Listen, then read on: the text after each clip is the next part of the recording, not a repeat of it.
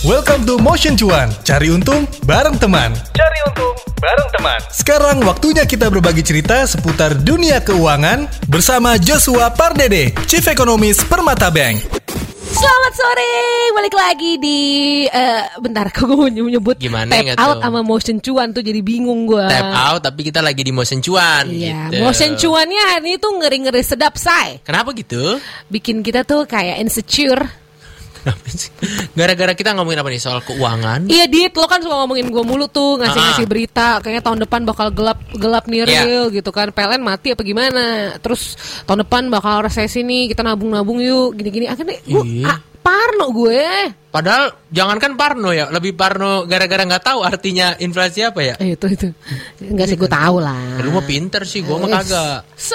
Ini, ini, ini dia tadi main hand sanitizer, liatin tuh teman-teman. Tapi, tapi kan sekarang kayak kata-kata inflasi, resesi, apalah. Iya, evakuasi. Bukan, evakuasi nggak ada tuh, banjir. Oh, banjir. Uh, ah, okay. Itu tuh ada seliburan di timeline. Kayak, kayak kita kalau belum ngepost itu belum keren gitu kan. Belum jadi, ngerti. Gitu ya, ya. Lo nggak ngerti, pokoknya lo post inflasi aja. Gitu. Ah, kayak kesannya lo mendukung banget gitu. Padahal iya. Oh, inflasi apa? Gila, gokil gitu. Iya, iya sih, emang suka begitu ya teman Motion. Tapi emang seseram itu sebenarnya, karena kalau katanya Menteri Keuangan Ibu Sri Mulyani bilang, ini kayaknya nih di tahun dua ribu dua puluh tiga ekonomi ekonomi dunia bakal masuk jurang. Serem banget. Katanya gitu, masuk jurang coy. Tapi ada juga yang bilang secerca harapan bahwa Indonesia okay. bisa bertahan uh, menghadapi resesi ini. Aminin dulu lah ya. Amin, amin, amin, amin banget teman Motion. Ya, makanya untuk nambah pengetahuan kita juga, kita juga lebih up to date nih. Kita udah. mau kita mau ngobrol sama orang pinter nih. Sama orang pinter yang dulunya S M A delapan. Eh, orang pinter bukan yang suka bacain kamu kayaknya cocok nih. Beda itu kan supranatural coy. Beda, bukan orang pinter itu, serem amat. Bagaimana sih? Ya kan teman Motion nih, eh, kita iya. langsung sambut aja ada Mas Joshua Pardede, Chief Economist Permata Bank. Halo Mas Joshua. Halo Adit, halo Seril. Awas aku jiper lihat belakangnya, Chief Eksekutif. Iya. Eh, Chief Ek- Economist. Ekonomis Permata iya, Bank. Udah ada kata-kata ekonomis tuh agak aduh gimana gitu ya. Iya, kayaknya berarti udah udah senior banget, udah siap untuk memberikan lo wawasan. Emang baru, lo ngerti Chief Economist apa? Coba dijelasin dulu dong. Chief itu kan koki. Bukan chef ya, itu chef. Oh beda loh, chef. Chef, chief, chief, achieve kan, berarti targetnya udah achieve. Beda dong itu. Aduh. Achieve. Nih lama-lama, lama Mas Joshua keluar nih. Capek nih dia nih. Jadi apa Mas? Tolong Mas. Kita tuh nih, jelasin dulu iya, dong, bener. Mas Joshua nih tentang Chief Economist Permata Bank itu maksudnya gimana Mas? Iya, jadi saya kepala dari tim ekonom di Bank Permata. Waduh, widih, berat banget ini. Gimana karir petnya bisa nyampe titik situ, Mas Joshua ya? Wah kacau sini. Jangan lama-lama ngobrol lah, takut gak ngerti ntar gitu kan. Iya, kita juga Mas, ini syarat untuk talk show sama kita ngobrol-ngobrol jangan pakai kalimat-kalimat yang susah ya. Iya iya iya benar Mas. Mas. Ya, ya, benar. Ya. Ya, kata okay. kalau dokter tuh tulisan yang keriting-keriting banget gitu ya, kan. Gitu. Oke. Okay. Nah, ini dia nih. Mungkin teman Motion udah pada bertanya-tanya gitu. Ini udah tadi ngomongin resesi, inflasi, resesi, inflasi. Sebenarnya maksud gampangnya kalau hmm. kita bilang, kadang-kadang kalau cari di Google gitu-gitu ada kan sebenarnya ya. ya Mas Joshua. Tapi yeah. simpelnya tuh seperti apa sih namanya inflasi, resesi, atau mungkin ada uh, kata-kata yang lain dari Mas Joshua? Sebenarnya simpelnya kita bisa lihat, misalkan saya ambil contoh, hmm. kita mau beli gorengan ya di tukang abang-abang gorengan. Hmm. Sebelumnya sebelum sebelumnya itu kita misalkan beli gorengan dua ribu dapat sepuluh. Oke. Okay. Dapat lima lah, lima lah. Kita beli dua ribu dapat lima ya, ada bakwan segala macam ya, dapat dapat lima. Nah, tapi kalau ada kenaikan inflasi, ada ataupun terjadi inflasi dengan dengan uh, uang dua ribu, kita mungkin bisa dapatnya tiga. Oh. Ya. Dari okay. yang kita dapat awalnya lima, bisa dapat lima gorengan, sekarang kita hanya dapat tiga gorengan. Hmm. Jadi okay. apa? Jadi definisi yang uh, bakunya adalah memang terjadi kenaikan harga-harga. Hmm. Hmm. Nah, ini bisa penyebabnya bisa bisa beberapa faktor, misalkan uh, adanya misalkan gangguan suplai ataupun pasokan, misalkan seperti kemarin kan bawang merah, cabai merah itu di pasar ya, teman-teman pada aware nggak nih harga bawang itu lagi pada naik tiga bulan yang lalu. Yeah. Nah, karena apa? Terjadi gagal panen, ya gagal panen di Jawa itu terjadi gagal panen sehingga pada saat uh, yang beli tetap gitu ya, tapi dari sisi yang pasokannya berkurang, nah ini bisa terjadi inflasi. Oh, nah, ditambah okay. lagi juga seperti kita ambil contoh yang baru saja terjadi ya, teman-teman pasti tahu bahwa harga B B M sudah naik. Ya, ya, solar, Pertalite, Pertamax, ya, ini semuanya naik. Nah, pada saat kita beli Pertal, Pertal, Pertalite misalkan ya tujuh ribu enam ratus lima puluh, ya, uh, awalnya tujuh ribu enam ratus lima puluh, sekarang kita harus bayar dengan uang sepuluh ribu, ya. Jadi artinya uh, harganya lebih mahal. Nah, itu juga sebut sebagai inflasi. Jadi kenaikan yang terjadi, kenaikan harga-harga yang dialami bukan oleh satu orang saja, tapi seluruh masyarakat yang ada di suatu wilayah ataupun suatu negara itu disebut sebagai inflasi. Hmm, Oke, okay, jadi ya, karena supply chain-nya keganggu, ah, akhirnya harganya juga jadi mahal. Ya, yes. Contoh mungkin sekarang ada urusannya juga nih ya sama uh, perang-perang itu gitu ya. Yeah. Nah, berarti uh. hubungannya jadi resesi gitu, Mas. Apa udah pasti nggak kalau ada inflasi itu resesi? Sebenarnya kalau inflasi itu kan buat suatu negara, yes, ada dampak yang positif, ada yang negatif ya. Sebenarnya uh, di sisi yang lain, uh, inflasi itu sebenarnya ekonomi sedang berjalan. Ya, hmm. berbeda kalau kita lihat kemarin pada saat pandemi dua ribu dua puluh, ya kan. Pada saat nggak ada kegiatan, semua aktivitas di rumah, ya kan. Uh, ini kan terbatas ya. Artinya nggak bisa traveling juga, ya, nggak bisa kongko-kongko di mall, nggak bisa makan-makan di restoran, ya. Kita terbatas sekali. Itu tingkat inflasinya sangat rendah sekali, bahkan di negara-negara maju bahkan uh, bisa negatif inflasinya, ya. Jadi artinya uh, di sisi yang lainnya sebenarnya uh, inflasi itu berarti aktivitas ekonomi sedang uh, meningkat. Nah, tapi kalau peningkatan inflasi itu sudah terlampau tinggi, nah ini nggak bagus, hmm. karena pada saat inflasi itu terlalu tinggi, artinya tadi kalau kita terus-terusan beli gorengan cuma dapat tiga, ya, ataupun tadi misalkan Pertalite-nya tetap sepuluh ribu, berarti kan Uh, pendapatan kita misalkan dari dari gaji kita, dari dari penghasilan kita itu kan tetap, ya, kita asumsikan tetap, tetap. Artinya daya beli kita yang cenderung akan menurun. Jadi artinya inflasi yang terlalu tinggi itu biasanya akan mendorong ataupun akan membuat daya beli masyarakat itu akan turun. Nah, uh, supaya uh, inflasi tidak terlalu tinggi, Bank Indonesia, bank sentral kita ini menaikkan suku bunganya. Jadi ini kaitannya kepada ekonomi resesi seperti uh, yang yang ingin saya jelaskan.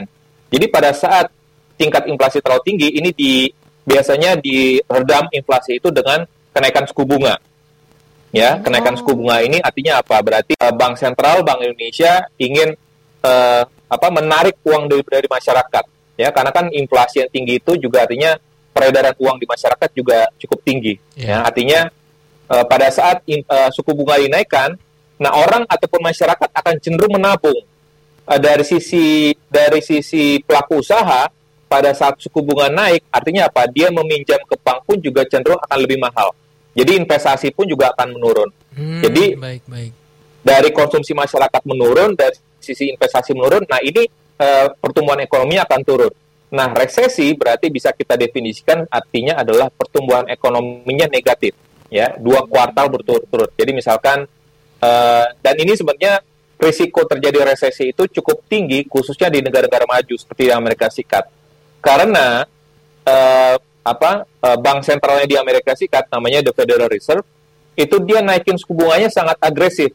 Oke. Okay. Ya, sebelumnya di akhir tahun lalu itu nol koma dua lima persen, sekarang sudah naik menjadi tiga koma dua lima persen. Jadi dalam beberapa bulan saja, wow, ini kenaikannya tiga persen.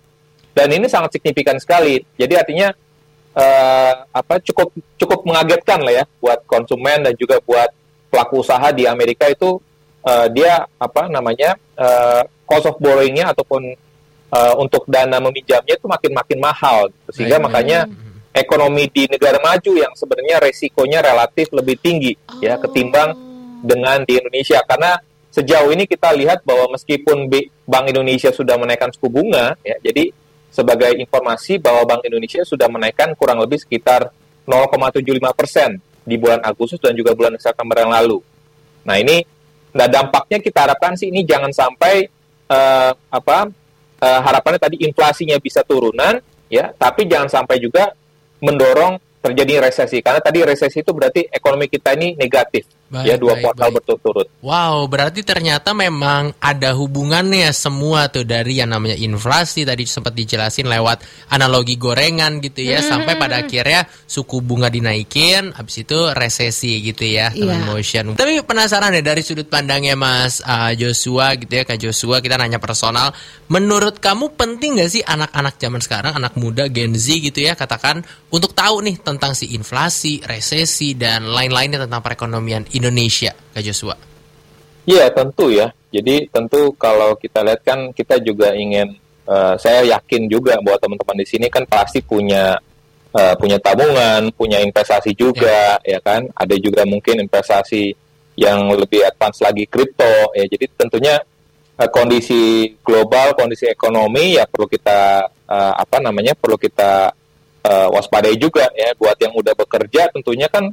Jadi makin sudah pasti aware yang tadi ya, tidak kaget ya kalau nanti uh, abang-abang gorengannya kasih cuma tiga dari sebelumnya lima. Nah, kita jangan kaget karena kondisinya ya dia saat ini kan karena harga B B M naik, harga-harga pangan juga naik, ya wajar dia menaikkan harga. Jadi artinya biar kita nggak berantem juga ya sama abang gorengannya gitu. Hmm. Jadi intinya uh, yang yang terpenting juga adalah bagaimana kita mengelola uang yang kita punya ya, buat yang belum bekerja, yang masih mendapatkan Uh, apa uang jajan dari orang tua ya, kita harus lebih lebih uh, apa harus bisa lebih hemat lagi. Artinya untuk misalkan kita mau tujuannya mau jalan-jalan ya, dengan kondisi tadi uh, harga-harga lagi naik ya, mungkin kita harus lebih banyak saving ataupun lebih banyak nabung saat ini. Jadi tergantung misalkan ada keperluan apa, misalkan untuk untuk uh, mau nonton konser gitu ya, yang mau kita tonton banget gitu ya. Jadi kita harus tahu jangan sampai nanti uang yang ada kita, ada yang kita yang kita punya sekarang ternyata habis untuk beli sesuatu, sedangkan yang yang ingin kita tadi mau traveling, yang mau nonton konser jadinya nggak bisa gara-gara hmm. tadi udah kepake semuanya uangnya untuk belanja-belanja yang sehari-hari yang memang dampak inflasinya juga uh, cukup tinggi seperti itu. Oh, karena kan iya. anak-anak muda suka ngomong YOLO gitu Kak, ya yeah, you only live once ya kan. Sayang kalau misalnya nggak pernah ngelakuin ini dalam hidup. Duit bisa dicari, sneakers nggak ada lagi. Wow. Ini sedap. Habis manis sepadi buang. Weh. Hah? Apa sih? Habis ya, bukan habis ya. Oh salah, maaf, salah. Ya. Maaf, maaf, maaf Kak Joshua ya. Tapi emang emang yang dibilang sama Kak Joshua ini benar, karena memang setiap tahun juga pasti ada inflasi, ya. Kenaikan harga-harga gitu ya. Tapi kan sekarang di momennya inflasinya kayak lagi gede-gedean banget, kayak jadi omongan setiap orang gitu. Dan ya. di seluruh dunia hampir gitu. Nah, malah dia. di di Turki tuh sampai berapa rat, berapa ratus persen kalau oh. em, if I'm not mistaken ya, boleh dikorek aja. Benar nggak sih kayak gitu? Dan apa kalau misalnya udah sampai ya. kayak gitu, inflasi sampai kayak gitu, kemungkinan terburuknya? Gitu? Nah, kemungkinan terburuk, dampak-dampak negatifnya itu apa aja Kak Joshua? Yang paling buruk adalah chaos, ya, ada social unrest, ya, hmm. bisa terjadi penjarahan-penjarahan karena uh, saking nggak ada yang jual, gitu ya, karena tadi kan memang yang, ya tadi produksinya sendiri kan makin mahal ya, yes. untuk ongkos produksinya, jadi artinya barang tertentu ya bisa sangat langka ada di masyarakat, ya, khususnya kebutuhan pokok ya, makanan ya, ataupun ya makanan yang terpenting lah ya, ini bisa terlangka sehingga bisa terjadi social unrest ya, ter- terjadi kerusuhan, dan ini sebenarnya nggak nggak baik ya, karena tadi uh, kondisinya uh, dari sisi ekonomi, sosiopolitik semuanya pasti akan terganggu ya, akhirnya uh, ya ya bisa terjadi seperti yang terjadi di Sri Lanka ya, dia dinyatakan yeah. negaranya bangkrut ya, ini yang kita harus uh, waspadai ya. Karena uh, once kita negara tersebut dinyatakan bangkrut, artinya ya memang sulit ya untuk ekonomi itu berkembang ke depannya. Jadi ini yang harus kita waspadai, bahwa ini yang tidak uh, kita harapkan, bahwa inflasi yang terlalu tinggi bahkan lebih dari seratus persen itu memang uh, tidak wajar. Dan tadi tentunya ini uh, dikatakan sebenarnya sebagai hyperinflation. Hmm. Ya, jadi hyperinflation dalam uh, teori uh, ekonominya itu ya tadi ya, tingkat inflasinya tidak wajar, terlalu tinggi, sehingga ini dampaknya kepada tadi kepada masyarakat, daya beli masyarakat turun, banyak yang akan jatuh miskin ya, bayangkan saja ya, banyak yang jatuh miskin dan juga banyak yang akan jadi pengangguran. Jadi kondisi yang pada akhirnya tadi ujungnya kepada social unrest ataupun terjadi uh, apa namanya kerusuhan atau penjarahan, karena okay. uh, ya tentu kan orang pasti ingin mendapatkan ya. kebutuhan pokoknya ya, untuk perutnya. Kalau misalkan itu tidak bisa uh, tercapai, tidak bisa di, eh, didapatkan dengan harga yang murah, tentu pasti akan orang akan marah semua. Jadi ini yang dampak-dampak yang kita hadapi kalau terjadi inflasi yang sangat tinggi sekali. Berarti uh, di Indonesia ini pernah terjadi di sembilan puluh delapan, benar nggak sih pada saat krismon yang parah ya waktu ya, itu ya. Itu itu inflasi juga, gara-gara inflasi juga atau gimana tuh? Ya memang itu juga salah satunya kan disebabkan itu waktu itu uh, nilai tukar ya. ya. Uh, kalau kita lihat, kalau teman-teman ingat ya waktu itu nilai tukar rupiah terhadap dolar itu awalnya uh, dua ribu iya, ya. dua ribu. Jadi, satu dolar itu dua ribu, bayangin aja. Nah tapi gara-gara ada krisis mata uang awalnya di Thailand ya. Baht Thailand itu melemah sangat sangat dalam sekali, akhirnya merembetlah kepada rupiah. Yang tadinya rupiah dua ribu per satu uh, dolarnya dua ribu, sekarang menjadi satu dolarnya enam belas ribu. Wow. Ya bayangin saja. Wow. Sekarang aja belum nyentuh enam belas ribu ya. Iya, waktu Pak itu sembilan puluh delapan enam belas ribu. Tapi kan kita mesti harus lebih uh, apa? Lebih smart lagi. Artinya dua ribu ke enam belas ribu, ya kan? Kita harus bedakan, bukan bukan enam belas ribu-nya tapi ya. perubahannya. Ya, perubahannya ya, ya. Dari dua ribu ke enam belas ribu-nya. Nanti kan kadang-kadang orang bilang, "Wah, ini sekarang udah udah lima belas ribu, nanti kalau enam belas ribu berarti kita mau re- krisis, resesi." Enggak juga, karena okay. perubahannya gitu ya, perubahannya. Jadi kalau, karena pada saat itu juga uh, suku bunga juga dinaikkan ya, akhirnya ya, tapi juga memang ada ada faktor politik juga ya, artinya ya, di situ kan uh, pemerintahan pada sama zaman itu ya memang uh, apa uh, dikritisi lah ya, artinya ya. muncullah makanya era reformasi di mana banyak pada saat itu mahasiswa menginginkan adanya reformasi, makanya akhirnya terjadilah uh, uh, apa namanya uh, kris, uh, artinya terjadi ya. uh, banyak uh, uh, kerusuhan dan juga keributan. Tapi ya yang kita lihat adalah tadi di situ bahwa ada kenaikan harga-harga juga gitu. Jadi memang ini yang kita lihat. Mungkin kalau lebih jauh lagi mungkin tahun enam puluh enam ya, pada saat itu kan uang uang uh, uang rupiah itu dipotong. Nah itu akhirnya juga bisa mendorong inflasi juga. Jadi okay. jadi banyak sekali uh, apa uh, uh, contoh-contoh yang mendorong inflasi yang sangat signifikan, tapi sejauh ini kita melihatnya ini uh, kondisi saat ini kita sangat jauh ya, seperti yang dialami oleh Sri Lanka, seperti yang tadi Sheryl sampaikan yang dialami oleh uh, Turki, Argentina yang uh, inflasinya sangat tinggi sekali. Kondisi saat ini ini saya pikir Indonesia sangat jauh sekali dari kondisi itu gitu. Amin, amin, amin. Semoga nggak nggak nggak mendorong malah mencapai ke titik itu gitu ya. Nah, karena yang gue baca dit ya, ini nggak hmm. tahu nih. Gue baca di satu artikel yang kemungkinan nanti survive di tahun depan kalau yeah. resesi gitu ya. Negara-negara ini maksudnya nggak nggak pikiran gue. Aha. Contohnya adalah Filipina, Kamboja, okay. Vietnam, Indonesia gitu. Mungkin ini ada hubungannya nggak sih mas? Uh, apakah karena belum negara yang maju banget? Negara atau berkembang karena, ya? Atau karena negara penghasil pangan atau apa ya gitu? Ya, yang kita lihat adalah tentunya ya kalau kita bandingkan Indonesia dengan Singapura, kita akan jauh lebih survive ataupun negara-negara Eropa lainnya ya, hmm. Amerika termasuk ya, karena tadi kan kenaikan suku bunga di Eropa, di Amerika Serikat itu sangat tajam sekali, sangat cepat sekali, sangat agresif sekali, sehingga tadi akan berdampak kepada perlambatan ekonomi yang lebih cepat juga. Baik. Dan selain itu juga adalah uh, karena pada saat ekonomi global ini terjadi resesi, artinya apa? Berarti uh, untuk ekspor ya, kinerja ekspor, ya, ekspor performance kita juga akan turun ya, karena demand permintaan dari globalnya kan turun semua ya. ya. Jadi artinya negara-negara yang sangat mengandalkan pada ekspor, ini tentunya dampaknya dari resesi global itu akan sangat lebih signifikan. Oh, iya. Ya, jadi oh. dan jadi kita boleh ingat dua ribu delapan pada saat krisis keuangan global, ini kan pada saat waktu itu Lehman Brothers bangkrut ya. Mm-hmm. Kita kita tahu sendiri bahwa ini namanya aja krisis keuangan global ya, uh, apa keuangan uh, sistem keuangan Amerika yang sudah paling canggih, banyak ekonom-ekonom uh, apa peraih Nobel di sana, secanggih apapun sistem keuangan dari Amerika akhirnya rontok juga, eh, Lehman Brothers dan juga uh, apa perusahaan-perusahaan uh, uh, giant companies, uh, finance financial companies waktu itu kan rontok juga. Yeah. Nah tapi kita bisa survive pada saat itu karena kita tidak terlalu mengandalkan kepada ekspor. Kenapa?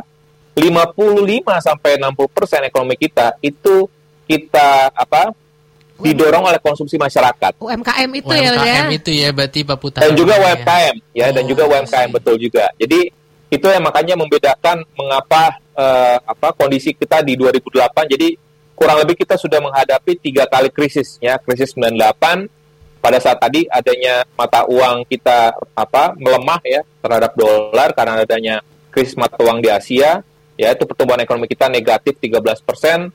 Lalu juga di ssisi uh, dua ribu delapan eh dua ribu uh, dap, uh, dua ribu delapan ya, yeah. Ini kita melihat juga uh, terjadi perlambatan, tapi kita masih bisa survive. Artinya pada saat itu memang ekonomi dunianya juga uh, sangat bergejolak, resesi. Baik. Ya, makanya tapi kita ekonomi bisa tutup, tetap tumbuh. Dan yang ketiga, yang paling dekat ini adalah pada saat pandemi yang lalu.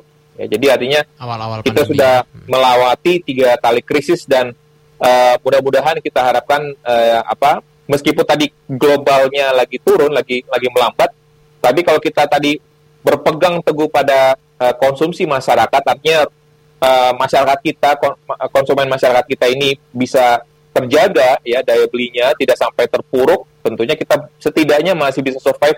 Pertumbuhan ekonomi kita akan tetap positif. Hmm. Amin, amin banget tuh ya teman Motion. Hmm. Jadi ada gambaran makin gambaran, jelas nih iya. Ternyata ya. Maksudnya kita juga nggak boleh terlalu panik, tapi nggak boleh lay low juga guys. Ya, gitu ya setuju. Kan. Aku mau refer sama obrolan selanjutnya nih teman Motion. Tadi kan sahabat dikasih tahu sama Kak Joshua di awal kalau misalnya inflasi itu naik boleh, tapi jangan terlalu naik-naik banget karena bisa bahaya, hmm. gitu ya.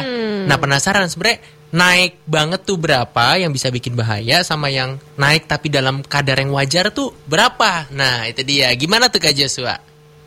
Ya ini secara umum ya. ya. Jadi kalau inflasinya di bawah sepuluh persen itu masih relatif ringan. Ya tapi kalau udah hmm. di atas sepuluh persen sampai tiga puluh persen itu udah inflasinya sedang. Ya. Dan kalau yang berat itu udah di atas tiga puluh persen. Ya. Oh, baru kalau itu. yang dari tiga puluh persen sampai seratus persen itu ada inflasi berat dan pada akhirnya yang hyperinflation tadi kalau sudah di atas seratus persen. Hmm. Nah, tapi kalau di Indonesia kan sebenarnya kita nggak pernah ya kita uh, tingkat inflasinya di atas tadi di atas dua puluh persen ataupun ya sejauh ini kita lihat dalam sepuluh tahun terakhir ini kita masih di bawah sepuluh persen. Jadi sebenarnya inflasi kita masih relatif ringan ya dan ini tidak uh, ataupun belum sampai tadi mempengaruhi daya beli masyarakat ya karena tadi yang seperti di, terjadi di Sri Lanka di di mana di Argentina di uh, di Turki itu tingkat inflasi sangat tinggi sekali dan itu bisa mengganggu tadi daya beli masyarakat daya beli masyarakat turun lalu juga tadi tingkat uh, pengangguran juga bisa bertambah ya kemiskinan juga bisa meningkat jadi ini yang uh, tentunya tadi tingkat inflasi yang terlalu tinggi itu tentunya akan bisa berdampak kepada Uh, sosial ekonominya seperti itu. Oke, jadi oh. di bawah dan di bawah dan di atas sepuluh persen gitu ya gampangannya ya. Yeah, tapi kalau kalau untuk ngelihat ke tahun depan di mana resesi, inflasi juga lagi da, da jadi topik yang hot banget akhir-akhir ini. Menurut uh, Kak Joshua sendiri tahun depan gimana nih perekonomian Indonesia atau di dalam beberapa tahun ke depan? Apakah everything gonna be okay? Keren ya, kasih lagu dikit gitu yeah, Kak Joshua ya enggak? Dia santai. Ya, sebenarnya kondisinya ya tadi tantangannya masih tetap ada ya. Hmm. Perang Rusia Ukraina kita nggak tahu kapan selesainya. Itu yang pertama.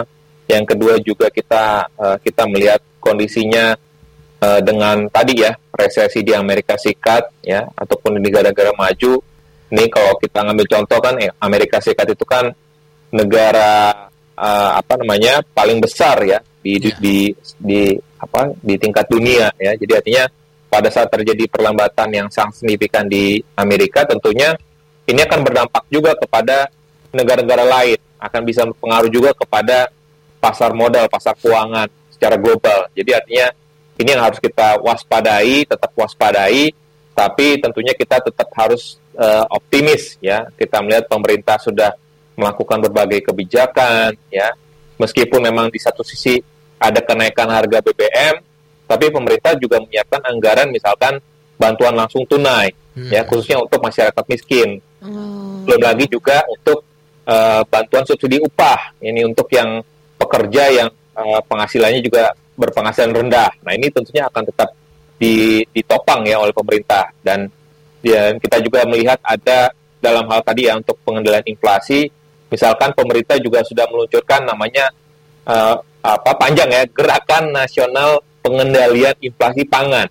Wah, jadi artinya Gelap inflasi pangan. pangan ini inflasi pangan ya. Jadi supaya harga-harga pangan ini enggak enggak sampai apa nambahin kenaikan inflasi akibat B B M ya, gitu. Ya. Jadi kalau ini B B M naik terus harga pangannya juga naik kan jadinya double ya. Inflasi kita uh, dampaknya akan double. Tapi kalau inflasi pangannya ini di, dijaga, ya, ini uh, dampak dari kenaikan B B M-nya ini pun juga bisa uh, tidak tidak signifikan. Dan yang perlu kita cermati juga adalah bahwa kenaikan inflasi ini tidak akan berkepanjangan. Artinya dampak inflasi ini akan akan akan habis nanti di tahun depan. Ya, ah. Jadi inflasi kita mestinya akan kembali normal lagi tahun depan. Itu kalau kita asumsikan eh, apa namanya misalkan, dan ini juga ada kemungkinan ya, kalau kan alasan pemerintah kemarin menaikkan harga B B M ya karena harga minyak eh, internasionalnya juga tinggi ya. Hmm. Artinya kan ini memberikan beban buat uh, perusahaan B U M N kita, uh, Pertamina juga P L N. Nah ya, nah tapi di sisi lainnya kalau tahun depan beneran ekonomi global ini mengalami resesi, artinya kan ada uh, potensi penurunan dari harga komoditas ya, global ya, termasuk juga minyak mentah. Jadi artinya ada juga kemungkinan bahwa tahun depan akan ada penyesuaian juga ataupun penurunan harga uh, B B M kita gitu. Jadi artinya mudah-mudahan sih ini eh, apa pada akhirnya tadi inflasi kita lihat akan cenderung eh, lebih rendah dibandingkan tahun ini ya. Tahun ini memang kita perkirakan akan tinggi, akan meningkat ya. Tapi tahun depan akan lebih rendah lagi. Tapi konsekuensinya adalah tadi dampak dari kenaikan suku bunga ya. Ini B I kan kita Bank Indonesia kita perkirakan akan kembali menaikkan suku bunganya lagi sampai dengan akhir tahun ini, sehingga dampak dari kenaikan suku bunga itu baru akan kelihatan nanti di tahun depan. Ya, jadi pertumbuhan ekonomi kita uh, di tahun ini kita perkirakan akan cenderung cukup baik ya, lima persen, hmm. lima persen sampai lima koma dua persen. Nah, tahun depan ini dampak dari uh, tingginya inflasi dan yang direspon dengan kenaikan suku bunga, ini pertumbuhan ekonominya akan cenderung melambat ya. Perkiraan kami masih di kisaran uh, uh, setidaknya masih dalam rentang empat koma lima sampai lima persen. Jadi di bawah lima persen untuk tahun depan. Tapi setidaknya ini memberikan uh, gambaran bahwa ekonomi kita tidak uh, apa tidak tidak se uh, tidak se apa ya tidak semenakutkan seperti yang dibayangkan uh, ya. dikhawatirkan hmm. ya, karena ekonomi global melambat bukan berarti kitanya juga ikutan melambat dengan sangat signifikan juga, karena tadi kita memiliki uh, apa namanya kebijakan-kebijakan pemerintah khususnya dari sisi, dan khususnya lagi adalah konsumsi rumah tangga tadi ya. Yeah. Asal kitanya tetap optimis, artinya optimis ini berarti bukan berarti ya tadi uh, uh, dengan uang yang ada ya terus belanja-belanja tadi gitu ya. Kalau misalkan ini tidak perlu, tentunya bisa kita tahan dulu belanjanya. Tapi artinya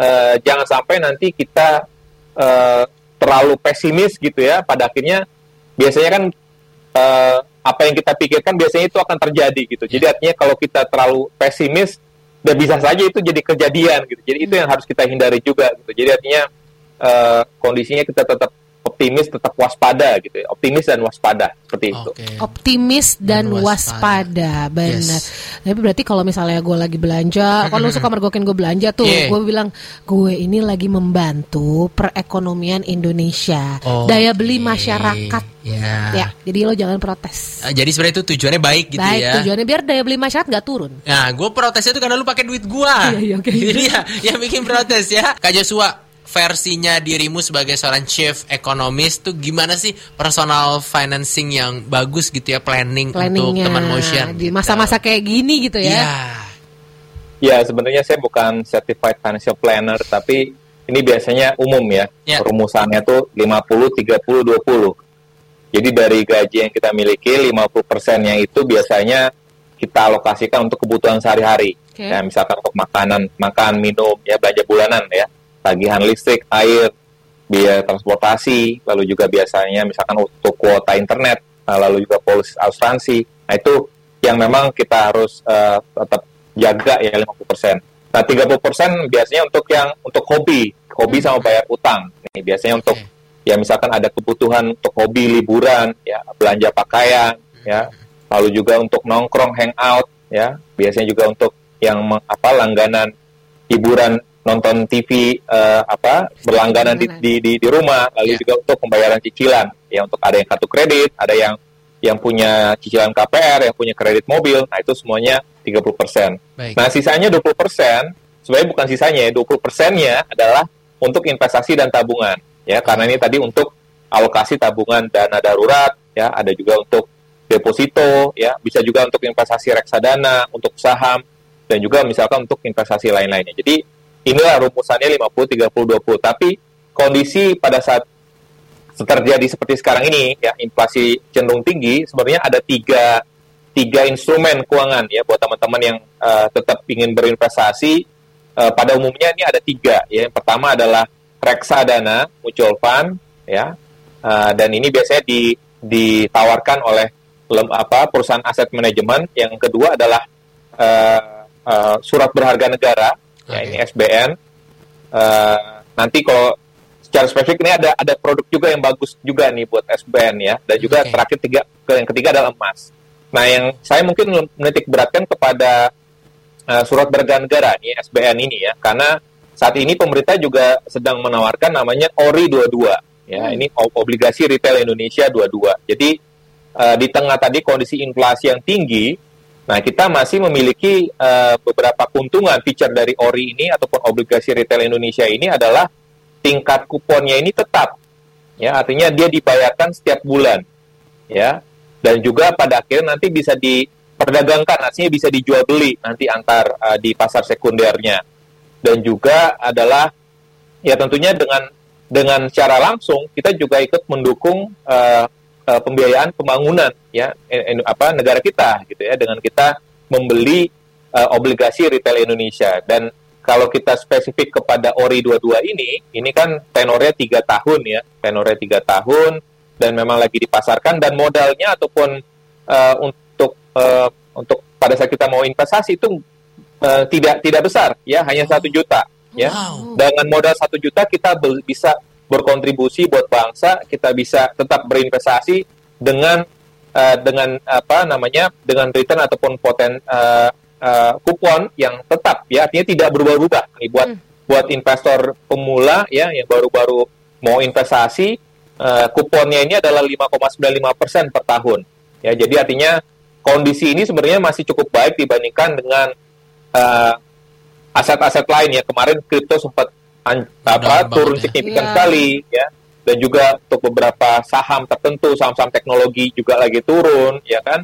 Karena biasanya ada sektor-sektor yang di saham itu yang uh, akan sangat sensitif, ya, sensitif pada saat suku bunga naik. Biasanya dia kecenderungannya saham-saham tersebut ataupun uh, apa namanya uh, perusahaan-perusahaan tersebut ini akan lebih terkena dampak. Nah, tapi Baik. kalau yang surat berharga negara ini kita mendapatkan kupon fix tiap bulannya, ya, di, uh, dengan tahu dengan per tahunnya tadi lima koma sembilan lima persen. Jadi O R I dua puluh dua ini pun juga saya pikir bisa menjadi salah satu alternatif buat teman-teman, khususnya buat pem, uh, investor pemula, ya, yang yes. yang tidak yang tadi, ya, punya tetap bisa menyisihkan tadi dua puluh persen dari dari pendapatannya, dari gajinya, sehingga tetap bisa produktif dan juga tetap bisa uh, berkontribusi kepada bangsa kita sendiri. Setuju, setuju banget. Ih, keren banget, ya, penyampaian dari Kak Joshua, teman Motion, supaya lo jadi lebih melek juga, lebih tahu situasi terkini, mm-hmm. dan tahu beberapa tips and tricks untuk mengatur uh, pengelolaan keuangan lo sendiri, teman Motion. Betul sekali. Dan tentunya juga nggak panik, tadi kayak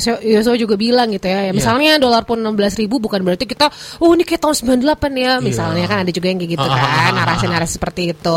Nah, jadi hmm. mungkin ini closing statement deh hmm. dari Kak Joshua untuk teman Motion, terutama mungkin generasi-generasi muda gitu, ya, menghadapi yang katanya tahun depan akan winter is coming. Iya, yeah. Wah, itu gimana tuh closing statement dari Kak Joshua?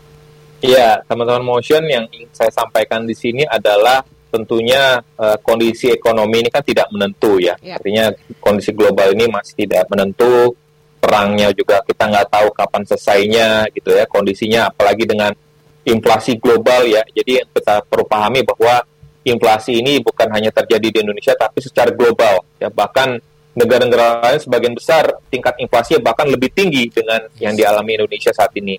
Jadi artinya Uh, dengan kondisi tersebut kita tetap uh, saya mengajak bahwa kita tetap harus memiliki optimisme, ya, artinya optimisme itu adalah menjadi uh, suatu hal yang bisa uh, apa namanya ya sama aja pada saat kita melakukan sesuatu hal dalam pekerjaan kita, kalau kita awalnya pesimis pasti hasilnya juga tidak akan optimal juga. Jadi artinya yeah. kita harus awali dulu dengan optimisme, yeah. dan optimisme itu harus juga di uh, di apa dilengkapi juga dengan kewaspadaan, ya. Tadi kewaspadaan kita perlu lebih cermat ya dalam hal belanja, dalam hal investasi ya, karena tadi uh, tentu kita perlu memiliki menetapkan prioritas-prioritas uh, uh, kebutuhan yang kita harus uh, kita harus miliki, tapi juga kita harus memiliki juga uh, poin-poin di mana uh, dari sisi uh, anggaran darurat ya, dana-dana darurat, tabungan itu tetap harus kita uh, kita harus alokasikan ya, lima puluh, tiga puluh, dua puluh tadi ya, lima puluh untuk kebutuhan sehari-hari uh, rutin,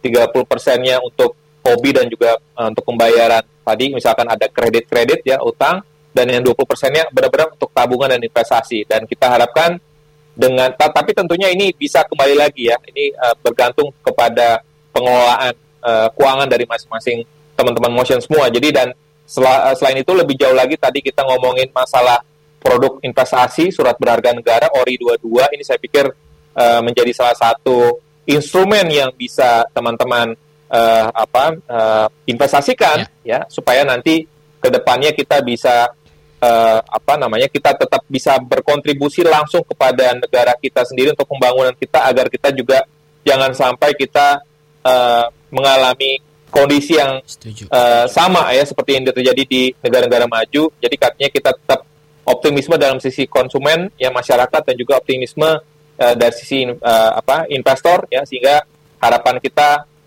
negara kita mudah-mudahan akan tetap bisa survive di tahun depan, agar sekalipun uh, tantangannya tinggi, cukup berat, tapi uh, kita harapkan ekonomi kita akan bisa uh, survive di tahun depan, sehingga masyarakat kita pun juga tidak terjadi uh, kondisinya aman-aman saja ya, kondisinya aman-aman saja dan tidak terjadi Uh, apa namanya uh, yang tidak diinginkan, ya, kondisi yang ya. tidak kita inginkan ya, ya, ya, ya seperti ya, itu. Jadi yes. aman-aman, sentosa, biar kita bisa melewati ya. dua ribu dua puluh tiga dengan optimisme dan juga kewaspadaan. Yeay, terima kasih.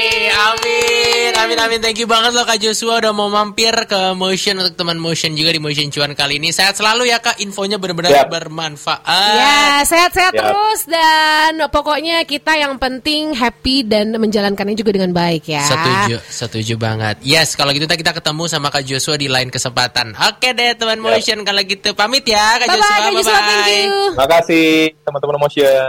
Oke, bye-bye.